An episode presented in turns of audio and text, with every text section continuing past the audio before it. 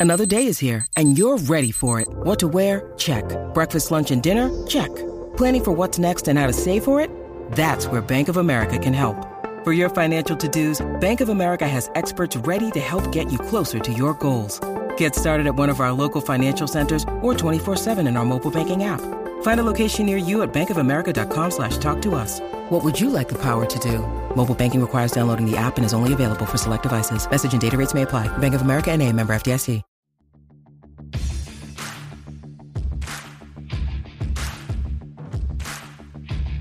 Hey, I'm Ryan Mallory, and this is my Swing Trading the Stock Market podcast.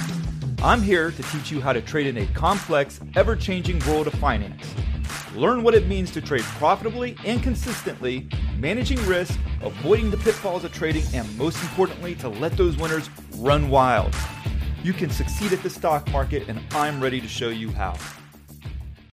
When you need mealtime inspiration, it's worth shopping Kroger, where you'll find over 30,000 mouthwatering choices that excite your inner foodie. And no matter what tasty choice you make, you'll enjoy our everyday low prices, plus extra ways to save, like digital coupons worth over $600 each week. You can also save up to $1 off per gallon at the pump with fuel points. More savings and more inspiring flavors make shopping Kroger worth it every time. Kroger, fresh for everyone. Fuel restrictions apply. Hey, everybody, this is Ryan Mallory with Swing Trading the Stock Market, and today's episode is going to be a good one. We're going to talk about trading stocks leading up to earnings. Now, for most of you guys, you know that I don't like holding a stock to earnings and never will.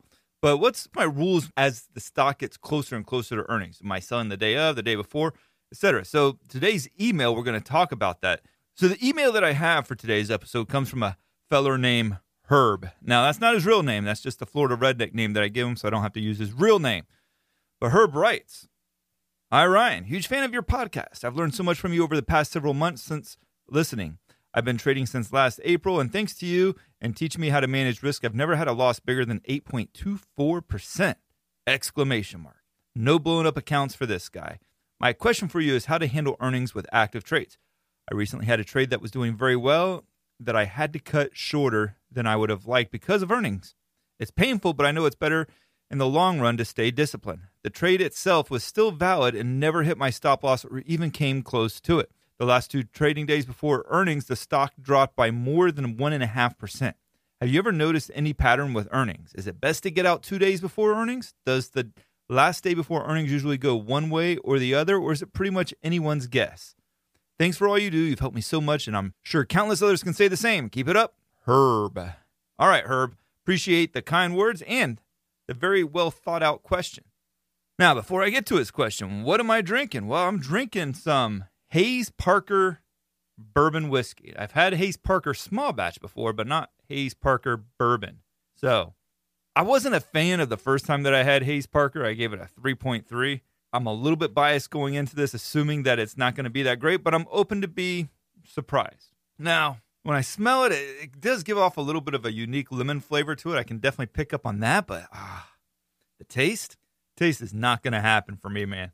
Taste has that floral flavor, and the last time I tasted a floral flavor that strong was Willet, and Willet sucks, man. Willet is really bad. I feel like when I'm drinking Willet, I might as well be grabbing a fistful of wildflowers from the side of a road on I 95 and start eating them. I mean, it's really that bad. I just, I don't like that floral flavor and I don't taste it that much. But this Hayes Parker, this one has that same freaking flavor and it is bad.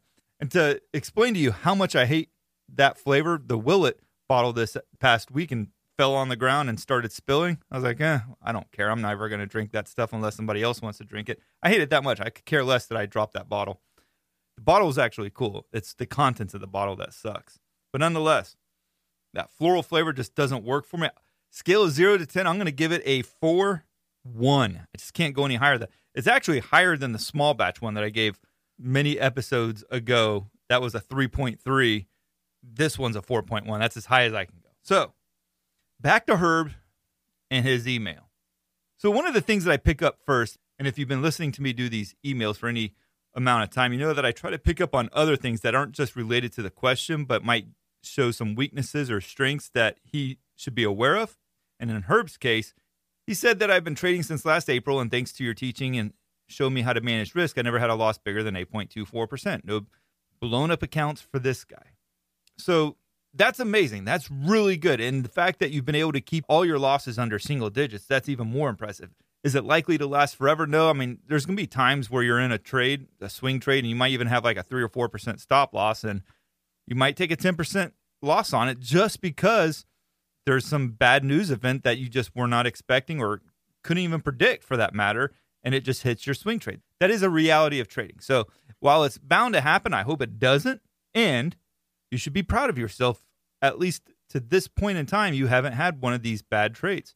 Now, just because you're disciplined now doesn't mean that you will always remain disciplined. That kind of sounds mean that I'm saying that, or it's almost like I'm doubting your ability to, to sustain the discipline. I want you to sustain the discipline, but as you go through different markets and through different trials, like right now, there's a lot of people that are losing their discipline that are thinking to themselves, this market has sold off so many times in a row, so many weeks in a row. I think at this point, we're up to seven straight weeks in a row, something that's only been seen three other times in history. And now we're getting it again. So we're in uncharted territory. And a lot of people will say, screw it, I'm not going to use my stop losses. I'm tired of getting stopped out. And they're afraid that it's going to just bounce back up without them. Well, the fact is, when it comes to trading, you're going to get stopped out of trades plenty of times and you're going to watch them go right back up. It's a frustrating part of trading, but when you think about it, a stock can only go up or down once you get out. It's not like it just remains in place or tanks after you get out just because you did get out. The market doesn't care that you got out. And so, whether you're in a trade or not, the market's going to do with that stock what it wants to do. But you're going to find yourself, Herb, being tested as time goes on. I wish I could say that I have always been disciplined in my trading my entire life, but I haven't. There's been times where I have let the risk run rampant and I've made bad decisions. Luckily, I'm still here trading today, but I can look back on trades from many, many years ago, you know, 15 plus years ago. I can remember going back to the dot com bubble where risk management wasn't even in my repertoire. So you have to make sure that when you are being tested and you are feeling those doubts come about saying, do I really want to follow these stop losses? Maybe I should just hold it for another week, close my eyes, and just see where it's at after a week's time. Don't even pay attention to the stock market. Just come back in a week and see what it did. Those are the kinds of decisions that ultimately get you in a lot of bad situations. Because let's say you did that and you just closed your eyes and you came back in a week and say, oh, look, that. Hey, stock rebounded. I'm in the profit. I'm going to go ahead and book my profits. And let's say you booked it for a 10% profit. What's likely to happen the next time you're tested? You're going to become undisciplined again. But let's say that you became undisciplined, you closed your eyes and just let the stock run its course. And when you check back in on it again, it was profitable. So you sold it again. So you're two for two. And you're thinking to yourself, I might actually have something going for myself here. But then you do it a third time, and maybe a fourth time, and maybe a fifth time. But then you come up on the sixth time, and what happens? The stock never bounces. You come back, all of a sudden you find yourself down 30% on the trade. And that happens. And that's usually what does happen to people is they get lulled into a false sense of security with their trading that they can be undisciplined and get away with it. And then it's that one trade that's going to burn them. So my message to traders like Herb would be, hey, you may not have taken any big losses yet, but when you get tested, that's when you really have to be the most careful. That's when you have to really dig your heels in and say, I am going to be disciplined even when I don't want to be. Because right now in this current market, I've had a couple of trades that I got stopped out of and I didn't like it. And yes, the thoughts run through my head. I should just ignore the stop loss. Even today, 30 years into it, those thoughts run through my mind. The good thing is, is that I realize that those are my emotions, those are my feelings, and that I cannot let those guide me. I realize that those are feelings that are ultimately going to do me in if I follow them. So, to Herb, be careful out there. Now, for his actual questions, and this is about trading earnings. He's in a trade, he's making some profits, and he doesn't want to get out of them. But he remains disciplined and he cuts the stock trade short because of the earnings that are coming up. Now, a couple of things. He's kind of curious when do I sell them? Typically, I would hold a stock no later than the day of earnings. So if they're having like an afternoon earnings release, then I sell it no later than the day of. If there's a morning release, then I sell it no later than the day before. However, I'm starting to change my tune a little bit on that, namely because of how many leaked earnings there's been of late on the day of trading. And I don't want to be nailed by that anymore. So it's not a hard rule, but more times than not going forward, you're going to see me booking profits at least the day out, not the day of. I want to at least be getting out of the trade the day before just because of the fact that we've seen so many of these early releases on the earnings reports. And it's mind boggling how often it's happening from accidentally tweeting out earnings results or people just leaking it to a newspaper source. It's wrong. I hope they catch the people who are doing it and they fire them for it. But the other thing too is is that I don't want to be in a trade thinking that the earnings are coming out and then having a good trade get instantly destroyed because somebody leaked out those earnings. So my new but not so hard rule going forward is that I'm going to get out the day before an earnings report.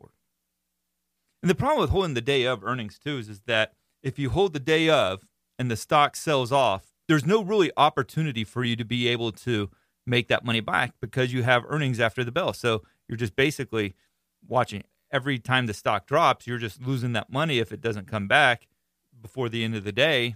You're stuck with that loss or that pullback. You can't wait it out for it to go back up if it doesn't hit your stop loss. So that's the kind of the other bad thing about waiting to the day of because you have no opportunity to make it back up unless you want to hold through earnings. And we know that can just lead to complete disaster if you do. So, what about the fact that I don't hold a stock through earnings? Why don't I do that? Well, for one, you have a whole department of analysts that might follow like one specific stock on Wall Street. You might have JP Morgan might have a whole team of people that just follows Apple or Tesla or Netflix or Facebook. And they're talking to different companies that are suppliers for them and they're getting ideas for how many widgets have they ordered during the quarter.